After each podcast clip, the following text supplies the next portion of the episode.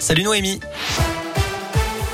Salut Cyril, salut à tous. Côté trafic, on nous signale un accident en ce moment sur l'autoroute A89 à hauteur de Saint-Julien puis lavez en direction de Tulle. Prudence si vous arrivez dans le secteur. À la une, plus de 4 millions d'Ukrainiens ont quitté leur pays depuis l'invasion russe le 24 février dernier. Il s'agit surtout de femmes et d'enfants, d'après le Haut Commissariat aux réfugiés. La Pologne en accueille plus de 2 300 000, la France 30 000 seulement.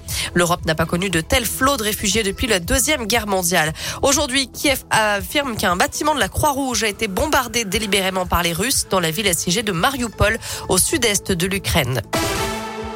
Retour dans la région avec cette nouvelle journée de manif des fonctionnaires. Demain, plusieurs syndicats réclament l'augmentation immédiate du point d'indice, la retraite à 60 ans à taux plein et une augmentation des effectifs. Des perturbations sont à prévoir notamment dans les écoles et les cantines. Autre grève, celle des éboueurs à Saint-Etienne. Ils ont cessé le travail depuis hier pour réclamer notamment une prime Covid de 1000 euros, une augmentation des salaires et une amélioration des conditions de travail. Les négociations avec la métropole n'ont rien donné. Un mouvement qui pourrait s'étendre d'ailleurs à Firmini, selon le syndicat UNSA. Toujours dans la Loire, l'imam de Saint-Chamond, désormais assigné à résidence jusqu'à son expulsion. Il avait, il était convoqué hier matin en vue d'une éventuelle rétention administrative.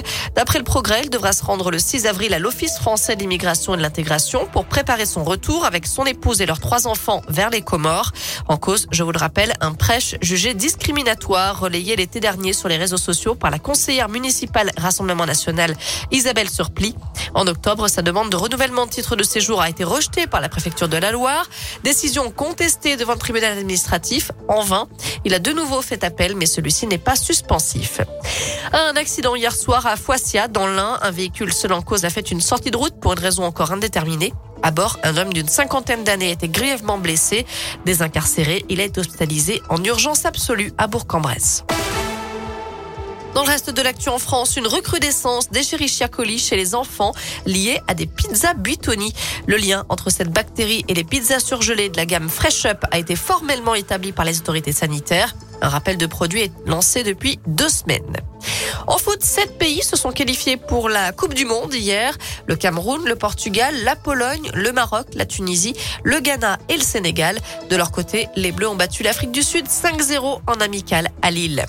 Enfin, du basket pour terminer. La GL Bourg joue en Eurocoupe contre Podgorica au Monténégro ce soir. Coup d'envoi à 19h. Un match sans enjeu pour les Bressans qui n'ont plus aucun espoir d'accrocher le top 16 après la défaite d'hier soir. La météo pour cet après-midi, bah écoutez, je vous le disais, hein, c'est la grisaille qui va dominer. Des averses sont attendues également, notamment en fin de journée, plutôt en soirée. Les températures varient entre 13 et 15 degrés. Demain, ce sera par contre beaucoup de grisaille et de la pluie et des températures qui dépassent pas les 15 degrés. Merci Noémie.